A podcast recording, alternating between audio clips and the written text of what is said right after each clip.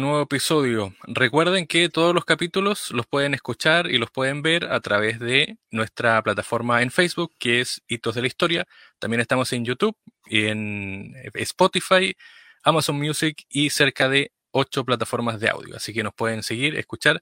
Y agradecemos también en este capítulo, eh, luego del resumen que hace Spotify, que es uno, una de las plataformas donde estamos, que nos eligió como uno de los eh, podcasts de historias más compartidos del dos mil veintidós en Chile. Así que también agradecemos a la gente que nos sigue y que comparte este episodio. Seguramente lo van a compartir mucho porque está junto a nosotros un escritor, eh, alguien que también se dedica a la historia, pero desde una manera quizás distinta de contarla, que es algo que vamos a conversar con él. Está junto a nosotros hoy día Carlos Tromben, que es escritor y por supuesto también eh, autor de varios y destacados libros que son, yo diría, uno de los, eh, la mayoría de sus libros son parte de los más vendidos en Chile, que no es menor.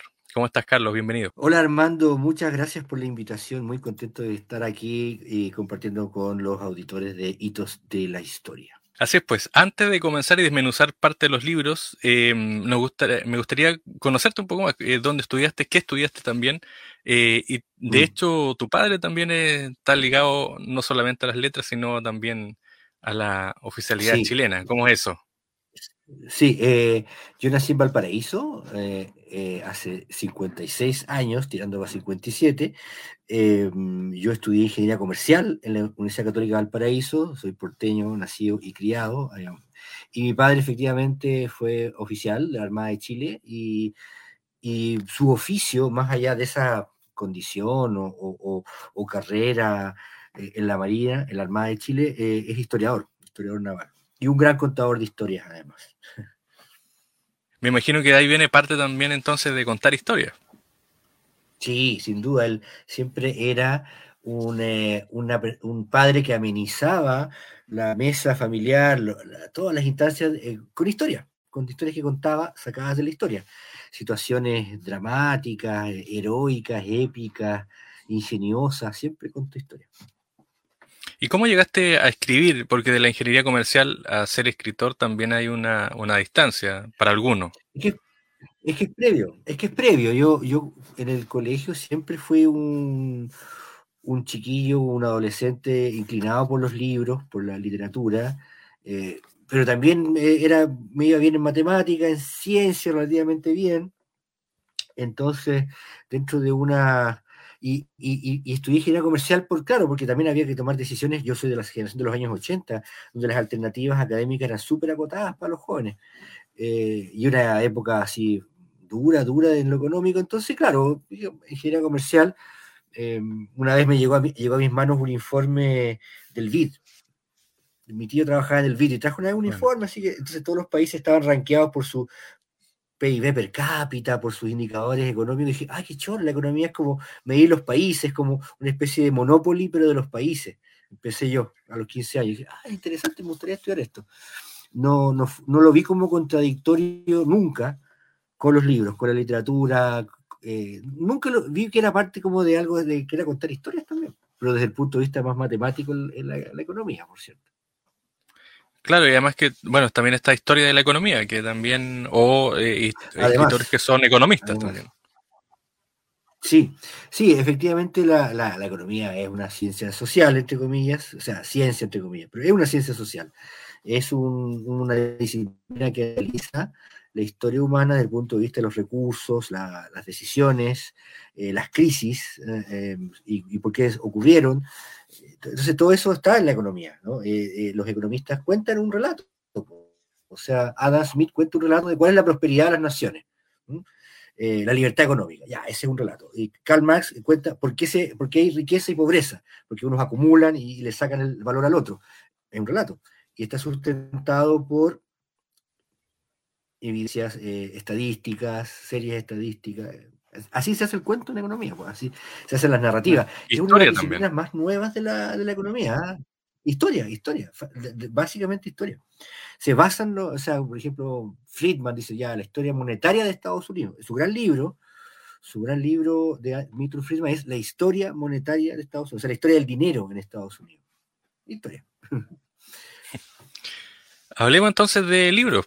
Vamos a ir viendo, revisando algunos de tus libros, sí, Carlos, eh, para ir viendo este, Crónica secreta de la economía chilena. Eh, ¿Cómo? Bueno, este tú lo decías, el, te, el tema de escribir también está desde, desde joven, pero este es como relacionado, bueno, con lo que estudiaste también, economía en, en sí. Claro. ¿Cómo, cómo nació? Fue la primera. Mira, precisamente por eso.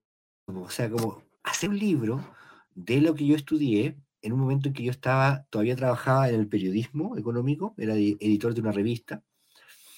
Yo ya sentía que venía, un, digamos, un, una crisis, ya era visible la crisis eh, del periodismo en papel, se estaban cerrando las publicaciones en papel. Entonces, en ese, en, en ese, de, de ese diagnóstico dije, yo voy a investigar algo con la historia económica reciente. Eh, y, me empecé, y fui simplemente a buscar diarios y revistas en la Biblioteca Nacional de fechas, fechas históricas en la economía chilena, con las privatizaciones, la, la, la intervención de la banca, que fue un gran trauma económico desde los años ochenta. Empecé a buscar los periódicos y ahí se fue configurando una historia y fueron apareciendo protagonistas, ¿no? Personajes, si tú, si tú quieres, desde el punto de vista narrativo, personajes que eran ministros, un dictador, eh, empresarios, grandes y pequeños, eh, y así se fue armando esta historia, esta crónica secreta de cómo se construyó el poder económico actual que rige en Chile, los grandes grupos económicos. Esa, esa es lo que está detrás de esta, pero fue al principio simplemente una, una, un afán de escribir de algo económico y una búsqueda en la biblioteca y en los diarios y revistas antiguos, y, y, y de ahí se fue configurando la historia. Bueno, está también, yo diría, en economía, si uno le pregunta grandes empresarios, está, hay, bueno, hay varios, y está lleno también de, de Pinochet, que es Ponce Lerú, que es uno de los que yo diría sobresale también dentro de esta historia y que parece es bastante claro. relevante su, su participación ahí. Claro, claro, porque el, hay un relato que dice eh, que, que instalan los hombres de, de, de dinero, ¿no es cierto? Generalmente, digo hombres porque es un mundo bien patriarcal, ¿eh? Bien, bien de macho alfa, eh, crean el relato que, es, que ellos lo que tienen es producto de su esfuerzo, su trabajo, ¿ya? Y, y toda investigación en, eh, de, de grupos económicos y de poder económico te lleva a todo lo contrario, que gra- gran parte de la prosperidad y la, y la fortuna proviene de la relación con el Estado, con la influencia que se puede llegar a tener en el Estado.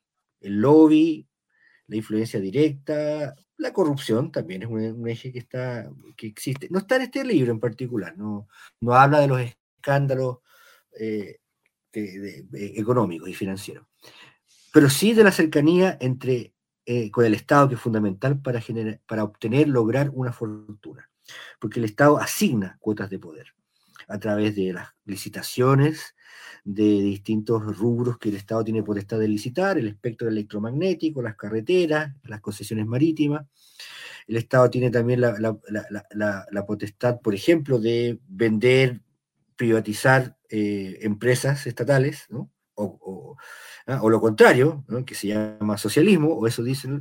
Entonces, el Estado es muy importante, tener cercanía al Estado es muy importante y está presente en todos y cada uno de los grupos económicos poderosos que hay hoy en Chile. Cercanía con el Estado. Muy importante. Y ese, de eso se trata este libro. Eh, este es, eh, como decíamos, Crónica secreta de la economía chilena, de Carlos Tromben. Sí. Eh, ¿De qué año es este libro, Carlos? dos mil dieciséis salió Crónica. Es un libro, es un libro que para muchos eh, abrió un camino, porque después fue el segundo libro de esta naturaleza que se publicó después de la, después de la, desde el libro de María, Lina, eh, María Olivia Monquebrecht, del saqueo del Estado por los grupos económicos. No tiene el mismo tono, eh, es otro libro, pero también abrió un, un, un, un espacio de investigación para los periodistas en Chile, que han tomado eso con mucha fuerza y mucha Eh, profundidad a otros colegas, ¿no es cierto?, como Sergio Jara, como Héctor Cárcamo, eh, eh, el, los empresarios zombies de Juan Andrés eh, Guzmán y Jorge Rojas, ¿no? eh, Tania Tamayo también ha estado en ese mundo de investigar cosas. Entonces hay un, un a partir de ese momento el periodismo de investigación en Chile en temas económicos t- tomó un, un vuelo. Yo estoy muy contento por eso. Sí, se ha masificado bastante, y también eso aporta también, me imagino, a la compra y venta de libros, que en Chile no sé si es tan, tan masiva.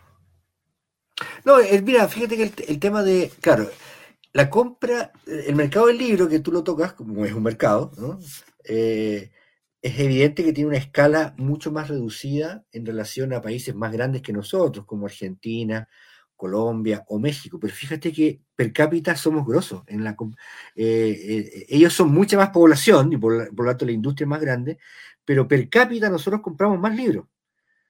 Uno podría decir, asumir, eh, de, inferir, que eso significa que somos más cultos, en promedio, que un claro. colombiano y que un mexicano, ¿no? Porque compramos más libros per cápita.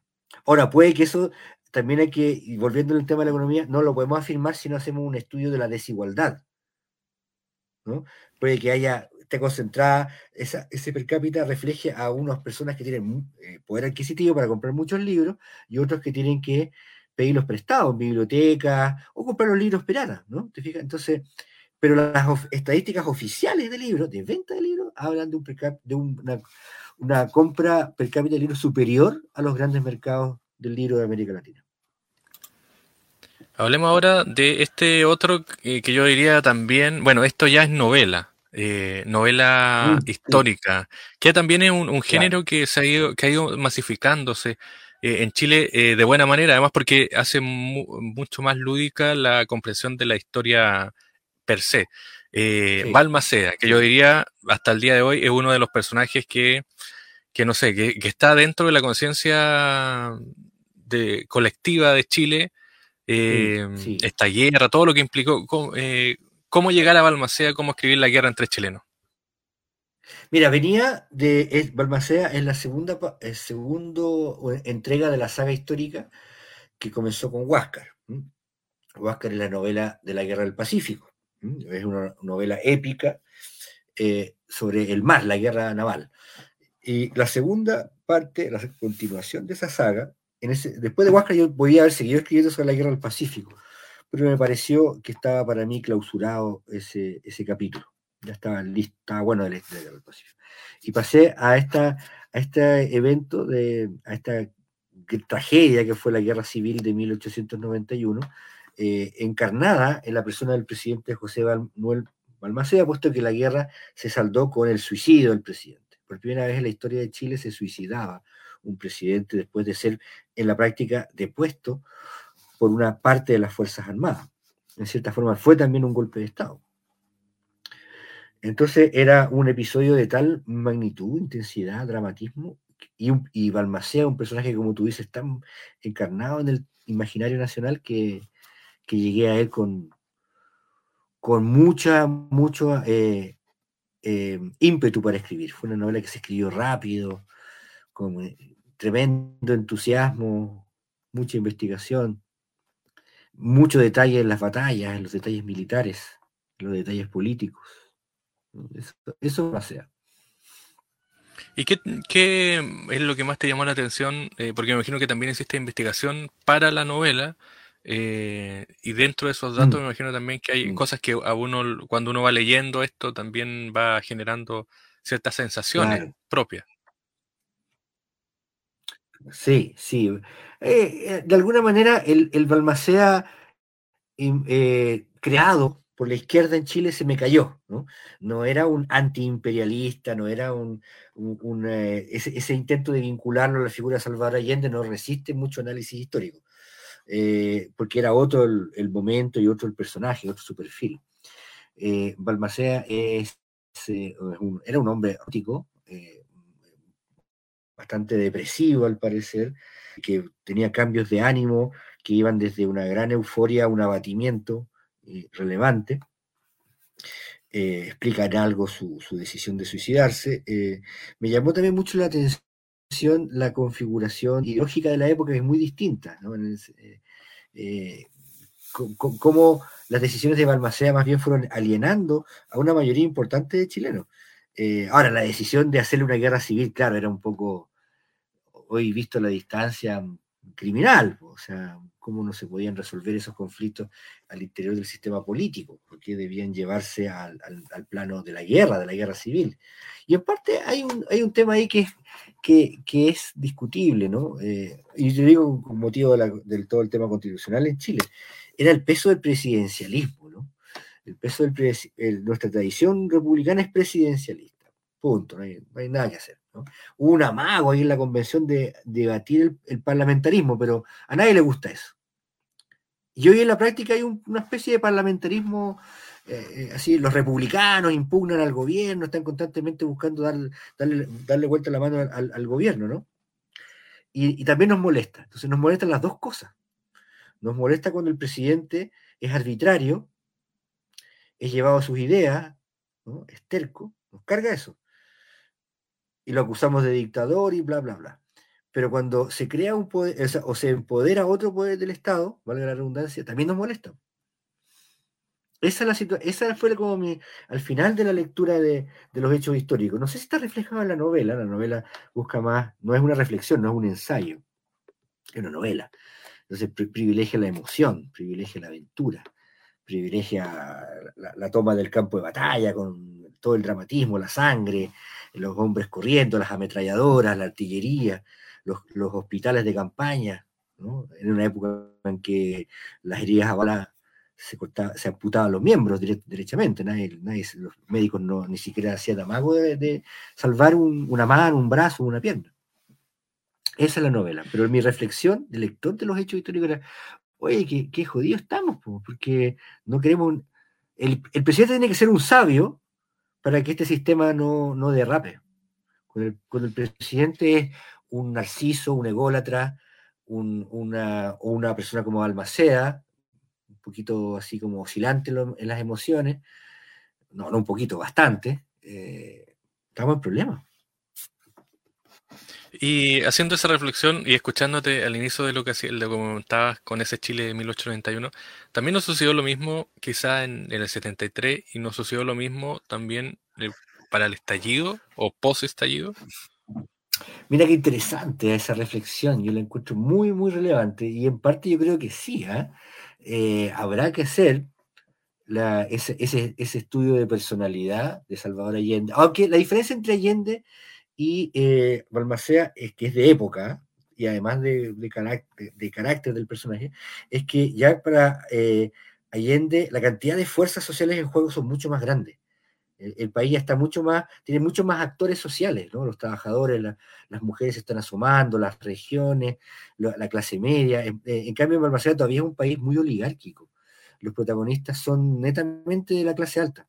Ellos arrastran al resto del país, como quieren, ¿no?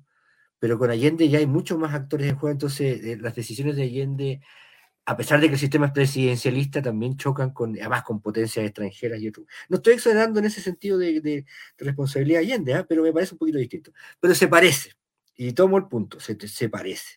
Se parece que la figura del presidente es muy atacada, con, con, con motivos y sin ellos, con los errores no forzados, etcétera. Y para el estallido también, porque la personalidad de Piñera también eh, exacerbó el conflicto. La personalidad de Piñera escaló el conflicto, claramente. Otro presidente habría hecho otra cosa. Quizás habría desescalado el conflicto, no le habría declarado la guerra, la, la, no habría dicho que estaba en una guerra. Claro, habría y eso fue también un... gravitante, me parece. Entonces sí, sí, tenemos ese rollo con el presidencialismo. Lo necesitamos, pues necesitamos una autoridad, pero también recelamos de él. Sigamos con... el siguiente, que también, eh, bueno, esta historia también está en el consciente colectivo. Es una historia que, eh, sí. Pero no sé si, corrígeme si me equivoco, pero eh, era una historia que en cierta época del, no sé si del sesenta o setenta, como que se masifica con el tema de la cantata y todo eso, o, vení, o sí. Estaba en el consciente claro, antes. Claro. No, no, fue la cantata la que instala, eh, de hecho era un tabú antes de la cantata. Eh, estos, estos episodios eh, se referían así como los tristes episodios de Iquique, pero no había detalle. Y la cantata tampoco aporta muchos detalles, ¿eh? Eh, hay mucha mistificación y hay exageraciones y hay una, una significación dramática propia de la época del teatro experimental chileno y de la música chilena de la época. Esto se publicó, este disco es el setenta y uno, ya con Salvador Allende en, en el gobierno. Entonces eh, Hay, hay varias inexactitudes, no es historia, es, es arte, ¿no? Es otra cosa. Eh, con, la, con Santa María, con el libro, yo traté de devolverlo un poco al cauce de la historia, a través de la investigación. Y de la novela también, también tiene personajes personajes populares ficticios. Y, y de ahí, ¿qué, qué, qué sensaciones te dejó? Porque también eh, es una historia que, más allá de, de que se conozca terrible, ahora, trágico. También es una historia terrible. Sí. Terrible, es una, es una historia terrible porque muestra la mezquindad humana, ¿eh? Eh, y, la, y, la, y, y, cómo, y cómo esto es terrible, porque lo que te voy a decir, porque lo, la huelga de, del Salitre de Iquique, que me documenté, no solamente hasta, la, hasta de trabajos de historiadores, sino que fui derechamente a las fuentes, a los periódicos obreros de la época de Iquique, eh, Iquique era, era una realidad social muy interesante porque se movía mucha plata, y a pesar de que había una gran desigualdad entre ricos y pobres, y en la pequeña burguesía de la ciudad de Iquique, eh, los trabajadores tenían, te, tenían periódicos, tenían unas redes sociales, hacían deporte, hacían cultura, se organizaban. Eh, entonces fui a esas fuentes, ¿no? Eh, fui a, a una multiplicidad de fuentes de la época. Y lo, lo, lo, lo dramático de esta, no solamente fue el, la, la, la manera en que se decidió disolver la huelga a, a balazo, ¿no? eh, fue que hubo una oportunidad de evitarlo. Eh, en la negociación, los trabajadores, y, y, no se llamaban sindicatos porque no existían como tales, no tenían personalidad jurídica los sindicatos en la época.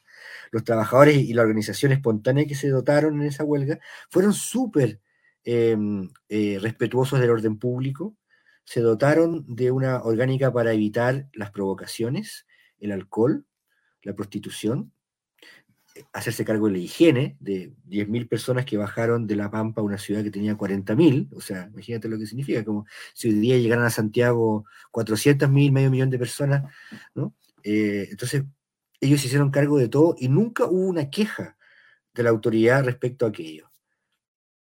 ¿Mm? Eh, ellos exigían lo que hoy en día sería un piritorio de lo más normal para nuestra noción de lo que es digno.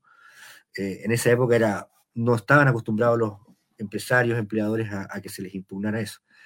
Y el gobierno de la época ofreció recursos públicos para llegar a, una, una, a un acuerdo, para solucionar el conflicto. Y los empresarios no lo aceptaron, porque dijeron explícitamente que ellos no estaban dispuestos a mostrarse débiles, a, a acceder a una demanda del, trabaja, del trabajo. No, estaban, no podían aceptar eso. Estaban dispuestos a, un, a llegar a una masacre en vez de mostrarse dispuestos a negociar. Imagínate lo que es, es hoy en día. Todos tenemos que negociar algo en la vida. Bueno, eso me impactó, me, me dejó, además de los detalles de, de, la, de la masacre, de la situación, tal como los, los pocos testigos que, que escribieron, ¿no? Esto ocurrió en una época no, sin medios de comunicación. Había, pero se podía censurar fácilmente. De hecho, el, el gobierno de la época decretó la censura del telégrafo para que no llegara ninguna información inmediata de lo sucedido. Pero después se fue sabiendo con, con el correr de los días, se hizo una investigación, una comisión investigadora en la Cámara de Diputados, y los detalles se comenzaron a conocer. El, el grado de, de locura que significó ametrallar a hombres, mujeres y niños en una escuela, en un recinto muy pequeño, o sea, unas pocas cuadras, con ametralladoras de guerra, ¿no? Eso es algo hoy considerado inhumano, ¿no? En esa época se habló de dolor, ¿no? Que, que los militares habían sido obligados a, a adoptar esa dolorosa decisión, esa triste decisión, ¿no? Que se habían visto arrastrados por la intransigencia de los trabajadores. Yo quedé... Esa, esta novela me dejó súper mal en lo emocional, por lo menos. De terminarla quedé muy... muy uh, muy cansado emocionalmente, porque eran, de, eran detalles muy tristes. A diferencia claro, de Huáscar, que es una novela épica, un desgaste, no, qué mal, qué mal. Huáscar no, pues era una novela épica, ¿no? Entonces ahí se ve lo mejor del ser humano, la nobleza, ¿no? De, de Grau, de Prat, claro, los héroes. De La Torre, había los héroes, los héroes, y los héroes se respetaban entre sí, chilenos y peruanos. Eh, podíamos estar en guerra, pero iba a ser una. Eh, se, iba, eh, se iban a, a saludar, ¿no es cierto?, los, los, los marinos chilenos, en el momento en que los prisioneros del Huáscar fueron tratados con mucha de, honor y deferencia por, por Chile, por los chilenos. Entonces era otro esp- espacio. El Huáscar es una novela, la primera del siglo. Claro, la novela histórica. Eh, Huáscar es la, la, la que tú te, la tienes, la novela histórica es la primera del siglo, antes de Balmaceda, y tiene esa característica que es una novela del mar, una novela de aventuras, una novela de hombres rudos pero nobles, ¿no? Eh, entonces, eh, eh, eh, y está basada en toda esa literatura del mar, de la epopeya marina de Julio Verne, que era como ciencia ficción de la época, pero era una, era una novela del mar, la poesía épica del mar, de los balleneros, eh, eh, Master and Commander, esta saga eh, del mar también. De la... Entonces, eh, tiene elementos muy diferentes de Balmaceda y sobre todo de Santa María, donde la épica ya ha sido, digamos, borrada por, por la maldad. ¿Y cómo eh, está ahí también el trabajo, pensando en que tu papá era marino? Eh, ¿Hubo algo sí, ahí, alguna sí, incidencia? Sí, sí, claro, bueno, la bibliografía así de alto nivel, la, la asesoría, ¿no?, técnica, ¿no? Porque, claro, hay temas náuticos, temas navales que son eh, técnicos, ¿no?, que requieren un conocimiento experto. Yo no lo tenía, por más que podía leer las, los elementos, las crónicas o los libros de historia naval, no, no tenía el conocimiento. Entonces, ese libro sin la asesoría de mi padre no, no habría salido a ese nivel, ¿no? Era un asesor de alto nivel para, para eh, zanjar temas, como te decía, de maquinaria, artillería, procedimientos, estrategia, estrategia, estrategia naval.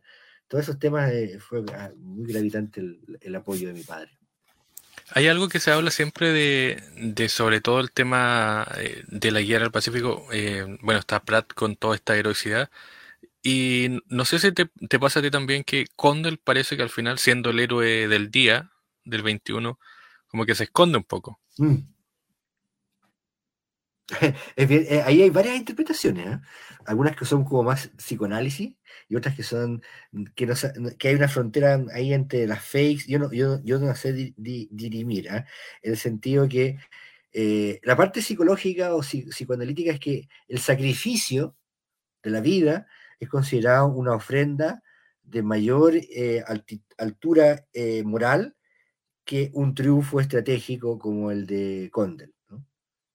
Es como, es, es, hay, hay algo que, que dice, que habla probablemente del sustrato cristiano de la población chilena, eh, que va, val, valora y, y pone en un sitial muy elevado el sacrificio de la vida por los otros, ¿no?, hacer entrega de la sangre.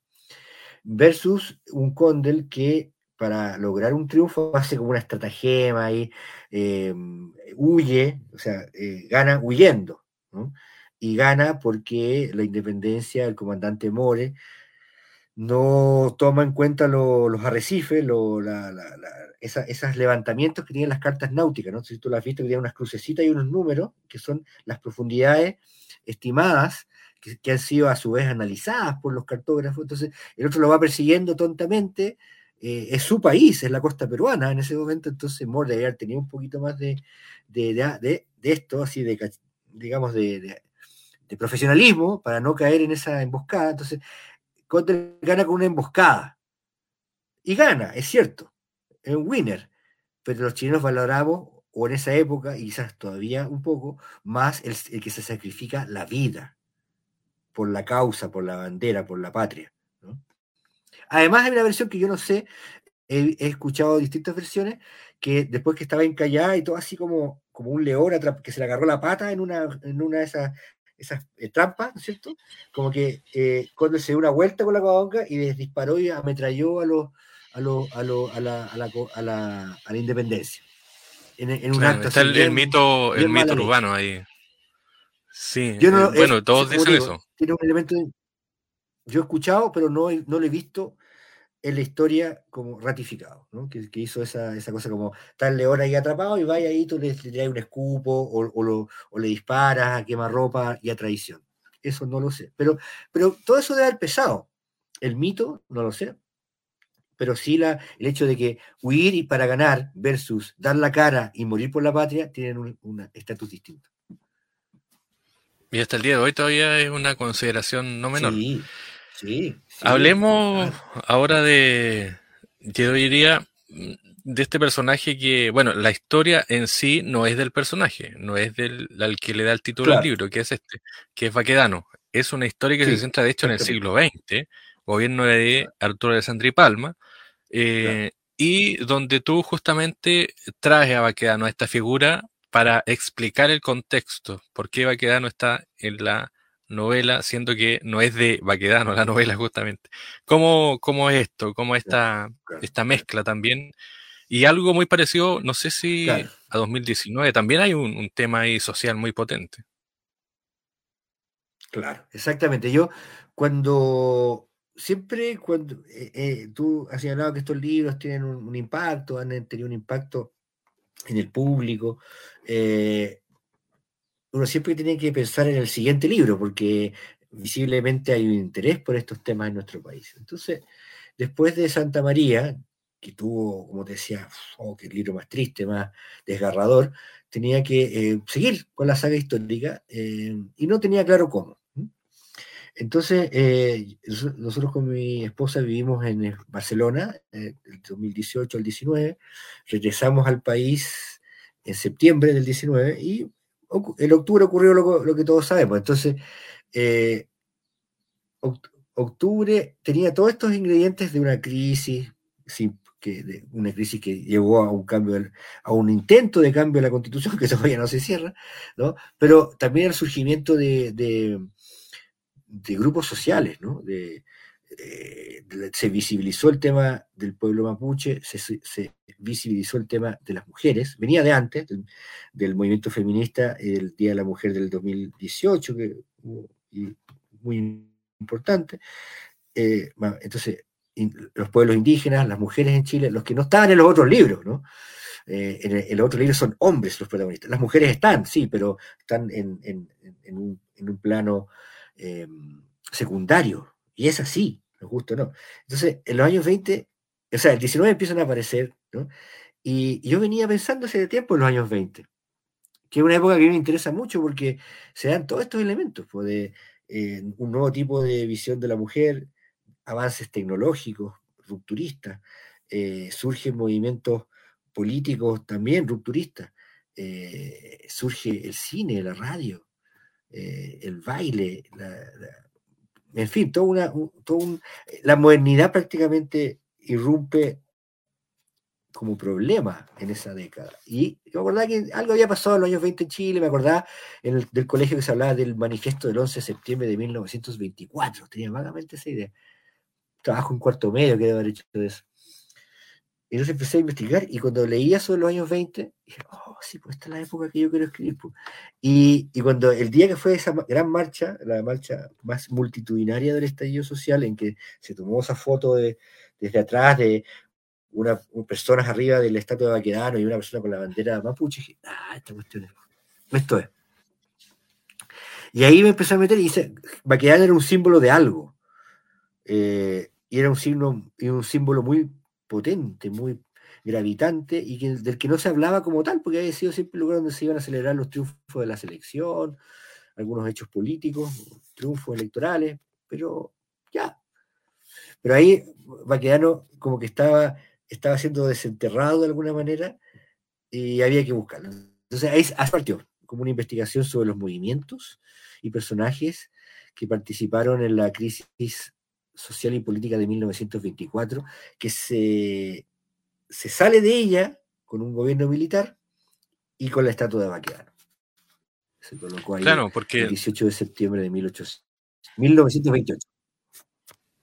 Claro, eh, de hecho, sí, esa, la, esa, esa. Protagonista, la protagonista del libro es una mujer, tú lo dices a propósito del, de todo el tema, de, más claro, que el libro, de la novela, claro, lo corrijo. Claro, feminismo. Eh, claro, sí, feminismo. Claro. La, ese feminismo de los años veinte eh, existió, es súper interesante, ese personaje está construido, es ficticio, pero, y, y, y en la publicación, ella es una periodista, una de las primeras periodistas eh, de Chile, eh, y esa, esa revista está basada en otra que sí existió, que se llamó Acción Femenina. Eh, esa, esa publicación existió, eh, nació en mil novecientos veintidós, y fue clausurada, al parecer, el veinticuatro durante el golpe militar. Entonces, eh, en esa publicación eh, escribieron las primeras intelectuales del feminismo en Chile, como Amanda Labarca, la misma Gabriela Mistral, eh, y muchas otras. Era una revista ideológica en el sentido de promover los derechos de la mujer, pero también hacían periodismo. también eh, eh, publicaban eh, eh, cables y noticias internacionales relacionadas con la mujer, destacaban mujeres que eh, se titulaban de algún oficio, alguna carrera universitaria. Entonces, eh, lo que dice que se, que se había titulado de odontóloga, de abogada, ¿no? era, era muy importante. Eh, entonces, aparte de los militares, que son los protagonistas de este libro, una generación militar muy particular, de la cual podemos hablar, el otro protagonista son los poetas, ¿no? Los poetas chilenos, en ese momento, la poesía chilena está viviendo una explosión, una explosión cuántica de su relevancia cultural, de su impacto en la ciudadanía, en las personas, en las mujeres, en las parejas, en los jóvenes, ¿no? La poesía hasta ese momento era una actividad aristocrática, una especie de pasatiempo, y por otra parte era la poesía popular que se cantaba y que, se, y que, se, se, le, que, se, que era parte del repertorio de los cantores populares. Pero a partir de los años veinte aparece el poeta, ¿eh? Pablo Neruda, Pablo de Roca, Gabriela Mistral, Vicente Huidobro, toda esa generación irrumpe en, en ese momento en que se toma el poder. Es curioso, ¿no? eh, la, la cultura como que se anima, no, no, no se restringe. Claro, y el tema del, de los grupos militares, gru- militares que eh, al contrario de los de setenta y tres eran mucho más proclive a ideas más de izquierda que, que de derecha en realidad. Eh, Carlos Ibáñez y todos sí, los otros sí, grupos. Recordemos que el Partido Socialista también nace ahí de, de uno de esos militares que está dentro de esa época. Sí, exactamente.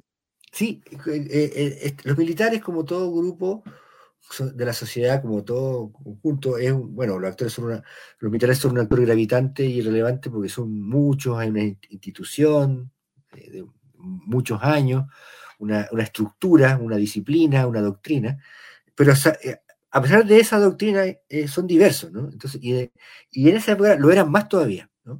Entonces había militares bastante de izquierda, unos progresistas o de centro izquierda, pero de ideas muy avanzadas para la época, ¿no? Y que tenían que ver con el rol del Estado en la economía.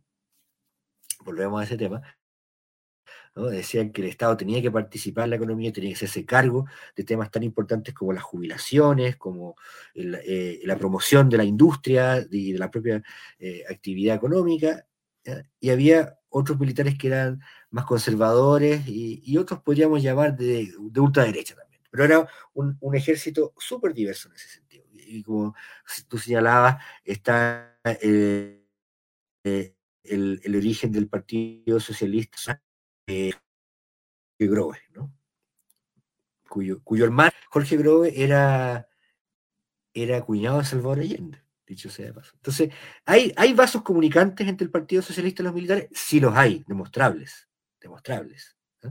¿Hay vasos comunicantes con el Partido Comunista? Menos, pero hubo encuentros, y eso está en la novela. Hubo eh, mitines eh, militares que concurrieron a los funerales de Luis Emilio Recabarren. Hubo militares que compartieron tribuna con Luis Emilio Recabarren en actos de, de, de lo que era entonces la C U T, ¿no? La Federación Obrera de Chile. Entonces, por lo tanto, eh, lo, lo, que, lo que me gustó de esta investigación y de este libro es que a, se abre un espectro y una visión de los militares que es más amplia, más diversa, más rica, ¿no? No es monolítica, a pesar de que la estatua se ve tan, tan pesada, ¿no? tan, tan metálica, la estatua de Baquedano. Detrás de Baquedano hay un crisol de personalidades, hay un abanico de personajes, eh, algunos muy, muy interesantes, ¿no?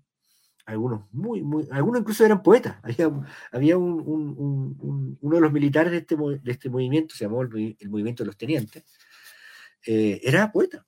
Y era un poeta competente, ¿no? No era un que hacía poesía cursi, no, era un tipo que hacía poesía popular incluso, poesía campesina, con muy buena prosodia, buena, buena, buena versificación. Ganó concursos literarios. Y eh, hay también, bueno, está esta estatua que tú decías que nace en la década del veinte, pero que también es una respuesta a ese, a todo eso, a eso que representaba Baquedano, más allá de solo la estatua, ¿no?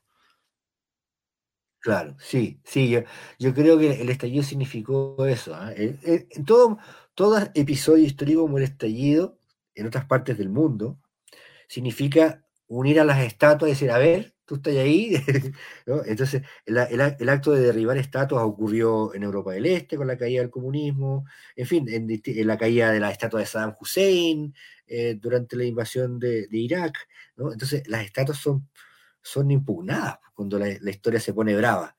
Y, y, y durante el estallido cayeron estatuas de Pedro de Valdivia, de, sobre todo en la zona donde hay eh, o sea, estatuas de conquistadores españoles fueron derribadas. La de Baquedano fue imposible porque su peso estaba atornillada, así hay que no sé si toneladas de, no sé si toneladas, pero otro tipo de no, eh, no se podía votar, pero sí se, se impugnó, ¿no? Ahora hay una un movimiento para devolverla a ese lugar. ¿Mm? Eh, y está claro que las autoridades necesitan resignificar la plaza. La plaza no puede permanecer como, como una herida en la ciudad, ¿no? Como lo fue en su momento la puerta de Brandenburgo en Berlín, después de la segunda, la plaza tiene que volver a ser un espacio ciudadano, ¿no? Y esa, eh, creo yo, un diálogo de las cosas. Eh, para que la estatua vuelva tiene que tener garantías que, que no va a ser vandalizada, ¿no? Eh, seguridad, no sé, o, o instalar otra estatua que, si, que resignifique de otra manera ese espacio público, no lo no sé, pero vale la pena discutirlo al menos, yo creo, ¿no? Eh, entonces por eso la imagen de, de la estatua eh, con personas que se, que se montaban encima de ella, ¿no es cierto? Y de alguna manera había una, una, una desde el punto de vista de, bueno, de los militares, ¿no? Se estaba vejando un símbolo patrio o algo así, o un símbolo militar, la, la frontera es tenue. Y eso no, había, no comenzó con el estallido, ¿no? En, otra, en otras movilizaciones sociales, en Chile y en el extranjero, los estatus de los militares han sido objeto de intervenciones parecidas, ¿no? Estados Unidos, durante las movilizaciones estudiantiles de los años sesenta, y en Chile mismo durante la, la, la, la Unidad Popular, pasaron varias veces, ocurrió varias veces que grupos de pobladores, grupos de izquierda, hicieron una intervención parecida de la estatua, y provocaron reacciones muy airadas de parte de, de los grupos de veteranos de, de, o jubilados de las Fuerzas Armadas, actos de desagravio, en fin. Son símbolos fuertes, los símbolos son cosas delicadas. Entonces generan rechazo y defensa. De lado y lado. Eh, y ahora, Carlos, ¿en qué estás? Eh, ¿Viene algo nuevo? ¿Viene algún trabajo? Mira, yo en este momento, eh, bueno, todo el proceso de, de, ¿cómo se llama? De difusión de, de Baquedano está muy intenso. Eh, estamos también con, con mi esposa y con mi amiga Paula, estamos trabajando en una editorial, acaba de salir, se llama Rocamar Ediciones, eh, estamos eh, echando a andar esa editorial, un libro literario, se llama Guía para armar un complot, y, y es un proyecto que queremos impulsar con mucha fuerza eh, el próximo año, ¿no? Mientras tanto ahí estamos en espera de, de novedades, el plano de la novela, etcétera. Muy bien, pues Carlos Tromben, escritor, eh, uno de los referentes de la novela histórica en Chile, ha estado junto a nosotros. Carlos, te agradezco el tiempo. Éxito obviamente con Baquedano y éxito también en los trabajos, porque eh, conocer la historia significa no volver a repetirla o hacer algo distinto y mejor, dicen algunos.